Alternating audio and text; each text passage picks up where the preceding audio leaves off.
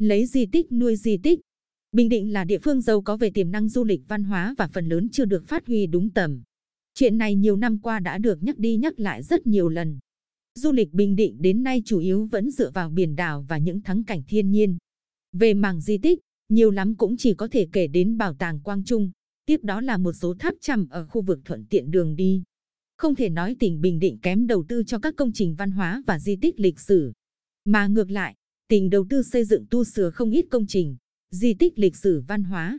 Lật lại hồ sơ đầu tư thì thấy, tất cả các dự án đầu tư đều có mục đích bảo tồn, giáo dục truyền thống và trở thành một địa điểm du lịch.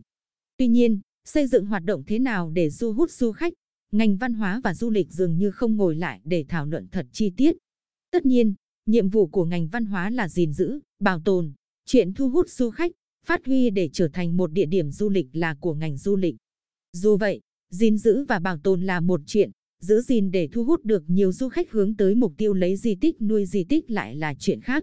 Có lẽ đến nay chưa ai, cơ quan nào thử kiểm tra, giám sát, đo đếm xem thử trên thực tế các dự án đầu tư ở ngành văn hóa có nội dung du lịch thực sự phát huy tác dụng đến đâu, định lượng thế nào. Hơn nữa, khi đầu tư xây dựng, trùng tu một công trình có nội dung phục vụ du lịch, thu hút du khách, cả ngành du lịch cũng phải ngồi lại cùng ngành văn hóa để xác định làm thế nào mới đạt được những nội dung kia. Và hơn ai hết, Ủy ban Nhân dân tỉnh sẽ là cơ quan chỉ huy cuộc làm việc chung này, kiểm tra giám sát xem thử hiệu quả của vốn đầu tư bỏ ra đến đâu.